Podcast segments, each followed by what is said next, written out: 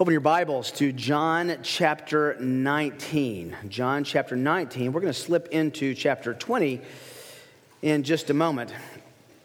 But we need to begin there. One of the great mysteries that are not detailed in the Bible are the details of Christ rising from the grave. I don't know if you've thought about this before, but think of all the regulations we have in the law, all of the details we have of Daniel and his friends, all the details we have of Moses' life and Joseph's temptation. Of all the details that the Lord of Revelation, the God of glory, chose to reveal in the Bible, every one of them is pristinely and perfectly sanctioned, every crossing of the T and dotting of the I. And yet, the details that come to us about the resurrection are shrouded in mystery. In fact, we know very little about what happened in that cave, in that tomb. We only know about the results. We only know what happened afterwards. We know, only know what the report of an empty tomb was. I find myself, when I was reading all four accounts this week of the resurrection, wanting to be there on that Sunday morning peering inside that grave, what did that look like? What was that like? And yet, in a mysterious providence, God has said, it doesn't matter. There'll be time throughout eternity to ask those questions. What you need to know are the results and the consequences of Jesus being raised from the dead. What we need to do is kind of drop into where we left things off on Friday. You remember on Friday we looked at the the reality that the Lord Jesus was crucified by the Romans at the hand of the Jews, theologically, at the bequest of the Father to pay for our sin, even who lived centuries away from that time. Jesus has died. He's on the cross. One of the things that I really dislike is to see crucifixes, crosses with Jesus still on them. Jesus isn't on the cross. I like the symbol of an empty cross and an empty tomb. What happened right before the resurrection, right after the crucifixion? We pick that up. We find out in John 19, verse 31. Jesus has just died. Then the Jews, verse 31, because of the day of preparation, so that the bodies would not remain on the cross on the Sabbath, for it was a high day, not just any Sabbath, this was a Passover Sabbath, asked Pilate that their legs be broken, that they might be taken away. Now, without going into graphic medical detail, what would happen is if the criminal who was uh, being crucified had not uh, died by nightfall, uh, which was very unlikely. Very, uh, you could last on the cross if you were a strong man, sometimes days. But they wouldn't let someone over, uh, stay on the cross over, over the Sabbath. So they would go and they would break the legs of the criminals. What this would do would, would disallow them to lift themselves up to take a breath because of the compression of pressure on their lungs. They would suffocate in a matter of minutes. This was ordered. So the soldiers came and broke the legs of the first man and of the other who was crucified with him. This is a curious fact to me.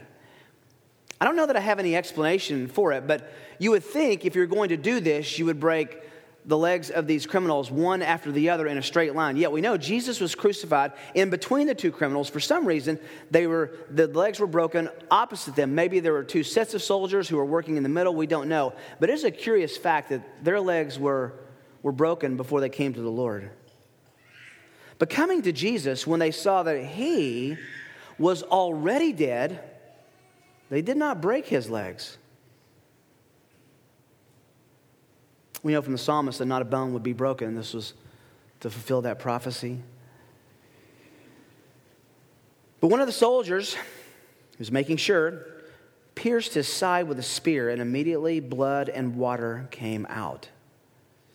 And he who has seen has testified, and his testimony is true. He knows that he is telling the truth, so that you also may believe. For these things came to pass to fulfill the scripture, not a bone of him shall be broken. And again, another scripture, they shall look on him who they pierced. Bones weren't broken, soldier pierced his side. After these things, Joseph of Arimathea, being a disciple of Jesus, but a secret one for fear of the Jews, asked Pilate that he might take away the body of Jesus. This is incredible to me. Joseph does this, knowing that it was dangerous to be associated with Jesus. This is before he uh, understood the, the power of the resurrection. He now becomes public. He now says, I am a follower of Jesus to Pilate, of all people. Pilate granted permission, giving him the body, so he came and took away his body. Nicodemus, who had first come to him by night, we remember him from chapter 3 of John, also came bringing a mixture of myrrh and aloes, about 100 pounds in weight. Very expensive demonstration of his love. So they took the body of Jesus, bound it in linen wrappings. That, that is a very specific Greek word. Literally wrapped him. You might probably have a picture of that by the old mummy movies. Was bound, wrapped it all the way around tightly. These were small strips. That'll come into play very importantly in a few moments. They bound him, they wrapped him, linen wrappings, not just linen sheets, linen wrappings with spices, as is the burial custom of the Jews. Now, in the place where he was crucified, there was a garden, and in the garden, a new tomb in which no one had yet been laid. Therefore, because of the Jewish day of preparation, since the tomb was nearby, they laid Jesus there.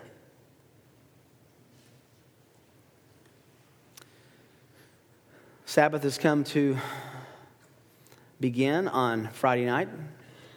They now have taken the body of the Lord and put it in a grave. And if you take the site that I think is the most likely site, which is at the Church of the Holy Sepulchre, this was only uh, a few yards from the crucifixion site.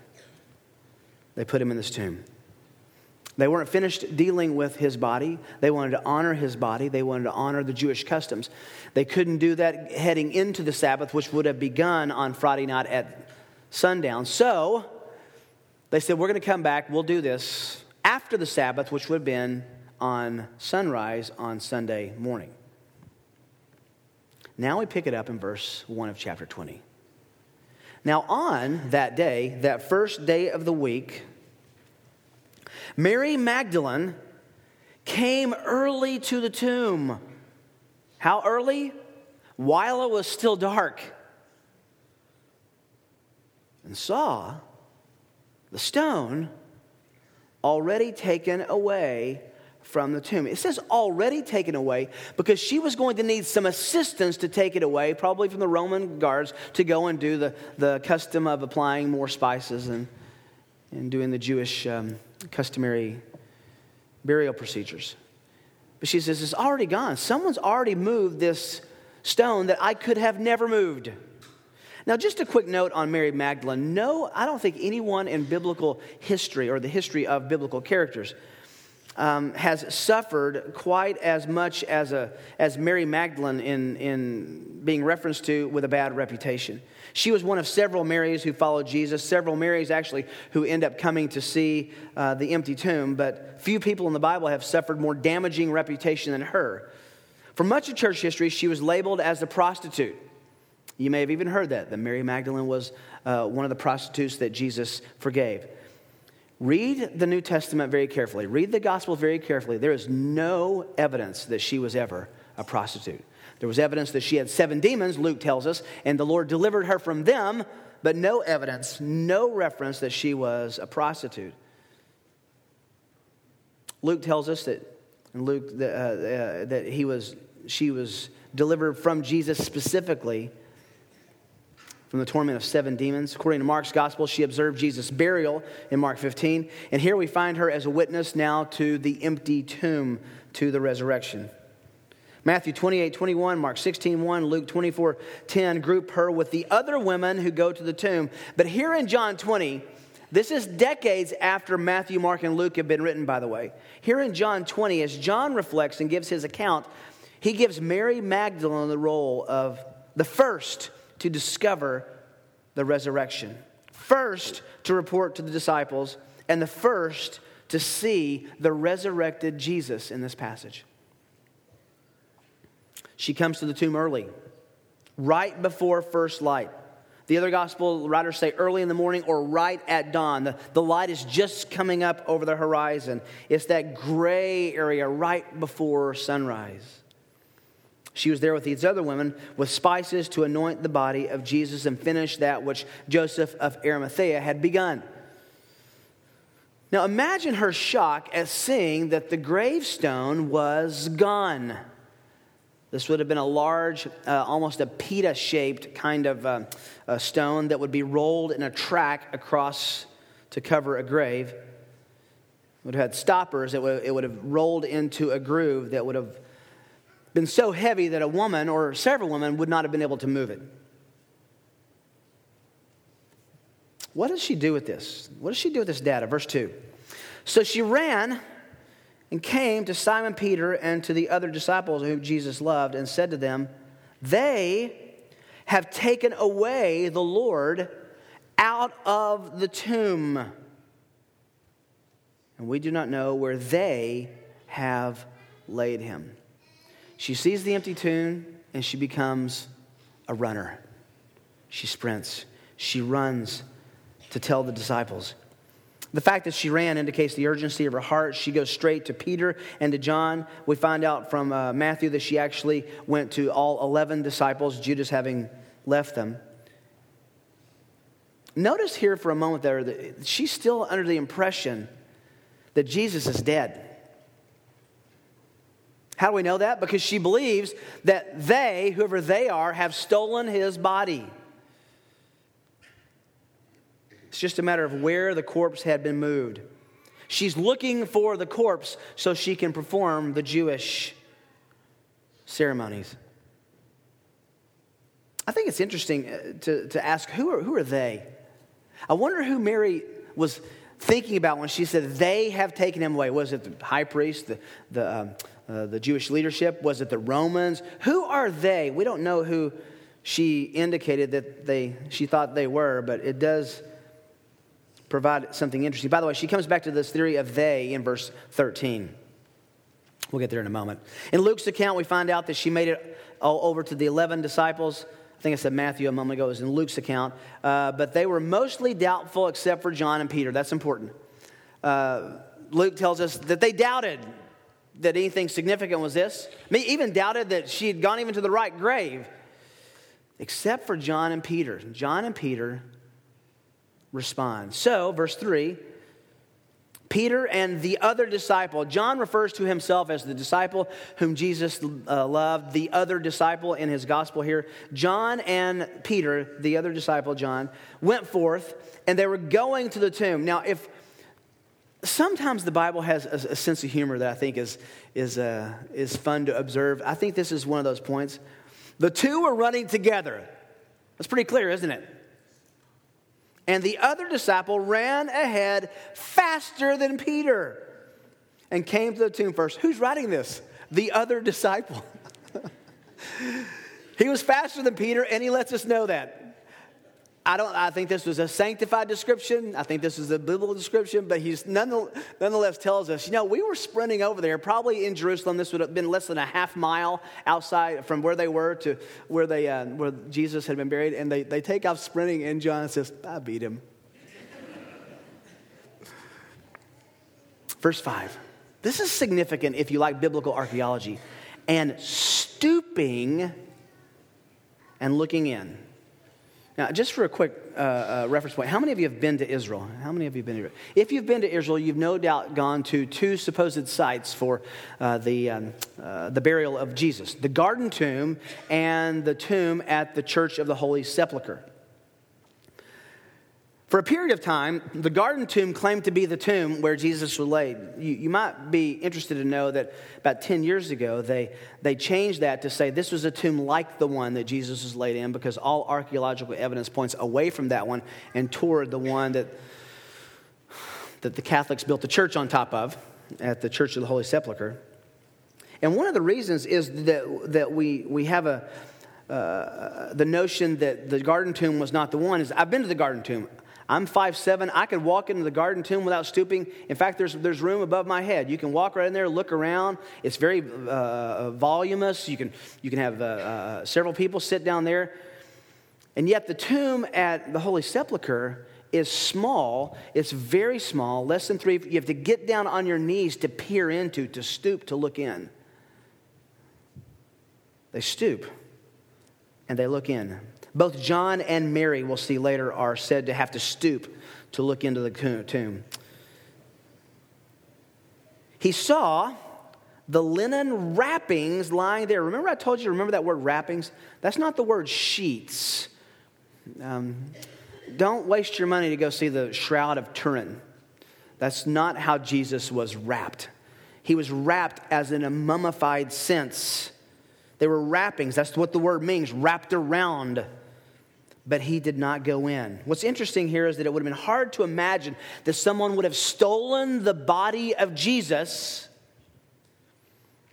after unwrapping it. Now, just put yourself into the conspiracy mindset for a second. If you were going to steal the body, it would be unsanitary, it would be a little bit gross, it would be uncomfortable. Wouldn't you just think to take it wrapped up and go away with it?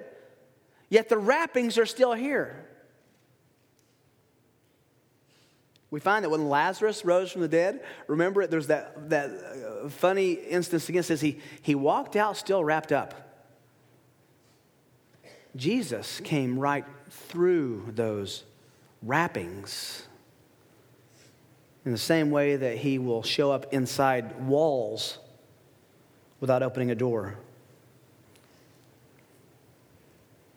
They would not have stolen Jesus' body and walked through the streets with it exposed. Verse 6 And so Simon Peter also came, following him, and entered, that's John following him, and entered the tomb, and he saw the linen wrappings lying there and this is a curious fact we've talked about before. And the face cloth, which had been on his head, not lying with the linen wrappings, but rolled up in a place by itself. If you are going to steal a body, would you say, hang on, before we go, guys, let's fold the face cloth. Let's just make sure the, the wrappings will just lay here, but let's fold up the face cloth. It's a curious fact. I don't know what that means the Lord makes up his room. The Lord makes his bed. I've tried to tell my boys that, but anyway, he was uh, with great care, either he or the angel ro- rolled up the face cloth and put it very neatly in a place by itself, somehow separated from the rest. Verse 8 So the other disciple, John, who had come to the tomb first, also entered, and he saw and believed. It was a shallow belief, as we'll find out, but he did say something supernatural is going on here. For as yet they did not understand the scripture that he must rise again from the dead. So the disciples went away again to their homes. But Mary was standing outside the tomb, weeping. Is this hard to imagine? Were you and I, had you and I been there, we would have likely been in this same state. We uh, sorrowful. Not only have you lost the Lord, now they've taken whoever they are, have taken his body.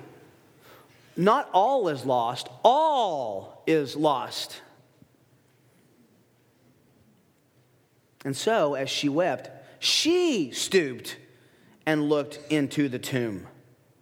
She's only seen it from the outside, the, the grave uh, stone rolled away. Now she, after John and Peter leave, she goes in and she looks in. But something different happens here with Mary than happened with John and Peter. She looked in the tomb and she saw two angels in white sitting, one at the head and one at the feet, where the body of Jesus had been lying. I think it's significant that they were sitting there. You can only sit in this tomb. It's only three or four feet high, and they may have been sitting Indian style. We don't know, but they were sitting there, where at the head and at the feet. What's also significant is they weren't there a few minutes ago.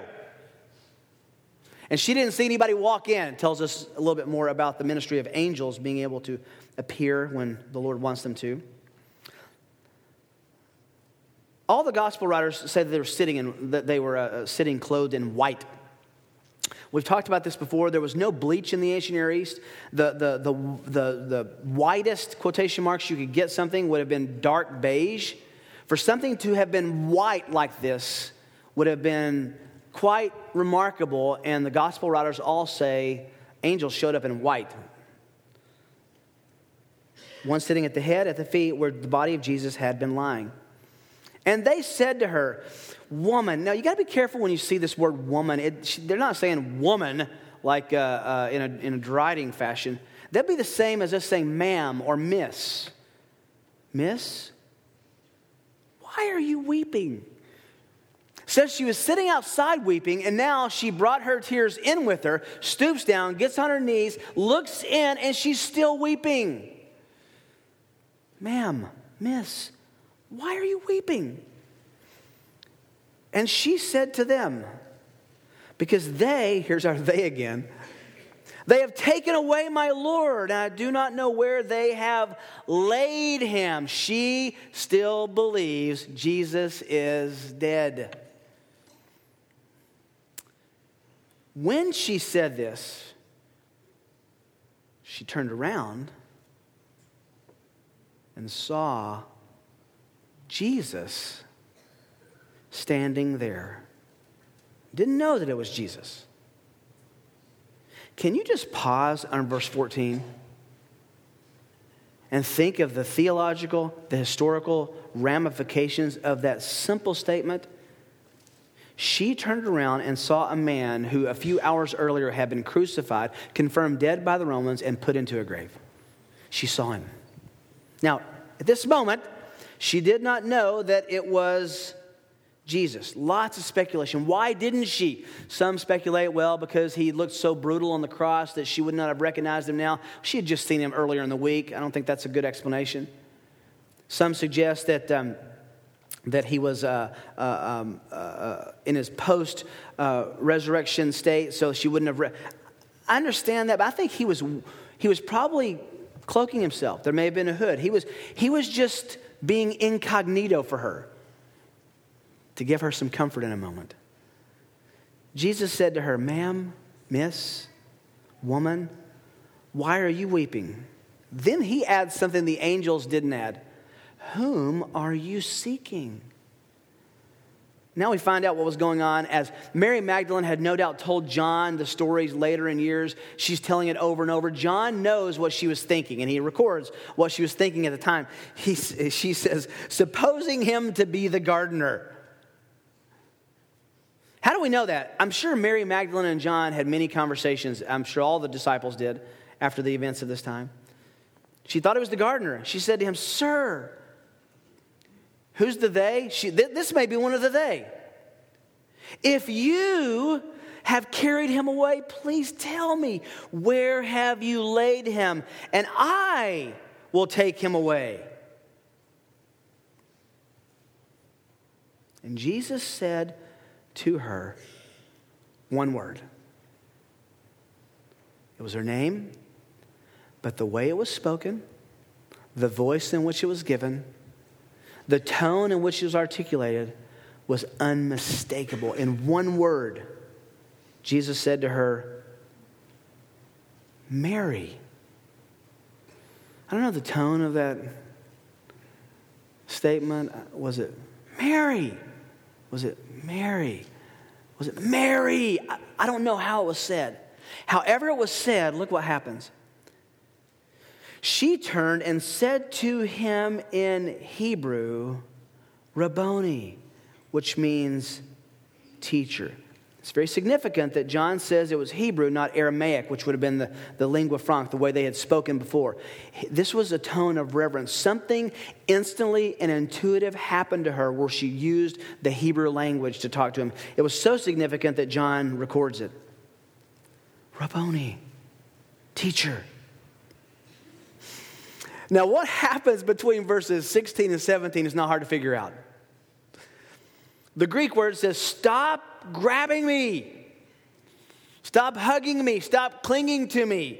So, what do you think happened between verse 16 and 17? She runs to him. She embraces him. You're, you're alive. This is a moment of incredible revelation for her. Jesus said to her, Stop clinging to me, for I have not yet ascended to the Father. Now, lots of speculation on why Jesus said, look, no post resurrection hugs here. Uh, was he being unkind? No, I think he was basically saying to her, don't make too big a deal out of this because I'm only going to be here for a little more than a month. Then I'm going back to heaven. This is not it. This is not the new kingdom, the new heavens, the new earth. This is Stop clinging to me. I have not ascended to my Father. Then you can cling to me in faith and love in a way that's even more superior than the way you're doing to me now physically. He says, But I go to my brethren to say to them, I ascend to my Father and your Father, and my God and your God. Now, verse 18 is easy to understand. Mary Magdalene came, I love this the way the English says, announcing to the disciples, literally yelling at the disciples. The word is preaching to the disciples. She came announcing to the disciples, I have seen the Lord. Now put yourself in their togas for a minute, okay? Mary Magdalene shows up and says, I have seen Jesus. Remember the one who's we knew, who was crucified, who was dead, who was buried. I've, I've seen him.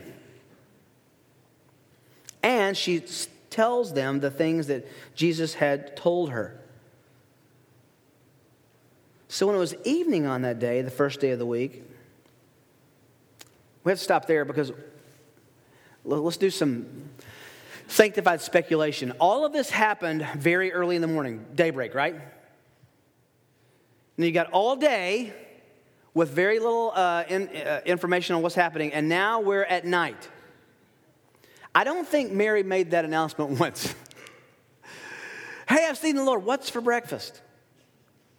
I think all day there was this. Tell me again. No, your shit was the gardener. No, what? Who is this? What did he say? Are you sure? What did he look like? There was this. Had to be over and over this really this telling and the retelling. So John says. So when it was evening on that day, the first day of the week, Sunday night, when the doors were shut, where the disciples were, why were they shut and locked? Because of the Jews, for fear of the Jews. They just saw what they did to Jesus. They had a good reason to be afraid. They were associated with him. I don't have any way to explain or preach or exposit this next phrase. I, I just got to read it, okay? Jesus came and stood in their midst and said to them, Peace be with you. So get the scene. It's that day. Mary is telling them. John and Peter have no doubt said, It was empty. I didn't see a gardener who ended up being Jesus, but the tomb was empty all of this trauma and drama, and you can imagine their fear. Then that night they get together and they close the door and they lock it. This probably wasn't a, uh, a town hall. This was probably a, a small dwelling. Um, uh, the, the door would have been easily locked, very secure, especially with that many people in there. And Jesus shows up. No knock, no doorbell. He just is there. He materializes. Can you imagine your response? Because as you imagine your response, can you now understand Jesus' words? Peace be with you. That makes a lot of sense. I would have been in a little turmoil as well. And we have said this he showed them both his hands and his side. If there's ever an understated sentence in the Bible, here it is. Then the disciples rejoiced when they saw the Lord. You think? So Jesus said again to them, Peace be with you. It makes sense that he would be saying peace, which is a way of saying calm down, as the Father has sent me, I also send you. He immediately goes to the commission, immediately goes to the mission, immediately goes to the task. And when he had said this, he breathed on them and said to them, Receive the Holy Spirit. By the way, that's in direct reference to their ministry that they're going to have. If you forgive the sins of any, their sins have been forgiven. If you retain the sins of any, they have been retained. He's just, he's just saying you are acting on my behalf as, as one who has the good news of the gospel now. But we find out something. At this point in the night, uh, it was, it was probably the, the women and 10 disciples. Why? Because Thomas, verse 24, one of the 12, called Didymus, was not with them when Jesus came. Wow, I wonder where he was. What was he doing? Uh, the 11 were together earlier, and now he's gone. Did he go get something to eat? Did he go get a meal for the disciples? We don't know, but he wasn't there. The Lord knew he wouldn't be there, which I think is why he came when he did. Because watch what happens. So the other disciples were saying to him, Thomas finally comes back. There's no in, uh, indication here of when Jesus left or if, if he just disappeared. We don't know. I doubt he used the door. So the other disciples were saying to him, We have seen the Lord. But he said to them, unless I see in his hands the imprint of the nails, and I put my finger into the place of the nails and put my hand into his side, I will not believe. Don't be too hard on Thomas. We just found out when the Lord came, what was the first thing he showed the disciples? He showed the other men the exact thing that Thomas says, I'd like to see that. And a week happens between verse 25 and 26. Strange gaps, aren't there? Because after eight days, his disciples were again inside and Thomas with them. I love the fact that Thomas is still there. Can you imagine those conversations? Thomas, no, it really was him. We did. We saw his hands. We saw his side. That what you want to see, we, we actually saw it. And he's like, no, no, no I, you know, trust and verify. I'm going to verify. I have to see it with my own eyes. Jesus waits a week, eight days. He waits eight days. And Jesus came. The doors having been shut, same scenario, and stood in their midst, and once again, predictably says, Calm down, peace be with you. And he said to Thomas, This is significant. Do you believe that Jesus is God? As such, especially in his resurrected um, uh, body, do you believe that he has the exercise of omnipresence and omniscience? You say, I don't know how that works. Well, Jesus knew what Thomas had said, and he wasn't there when Thomas said it because he gets ahead of Thomas's uh, uh, request. Thomas said, I won't believe unless I have this, this corporeal experience with Jesus. He says to Thomas, Thomas doesn't say, I need to verify. He says to him first, Reach here with your finger and see my hands. He didn't say that to the disciples, the other ones, he just showed them. He knows Thomas's doubts. And can I just say, if you and I had been there, we would likely have had our own. Reach here with your finger, see my hands, and reach here your finger, and put it into my side, and do not be unbelieving but believing. The, the Greek is really stilted here, and this is the English kind of brings it out. Don't be unbelieving.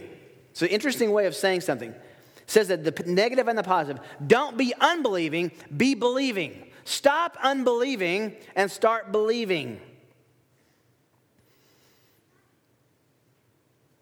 We have no indication between verses 27 and 28 that Thomas touched the Lord. He may have.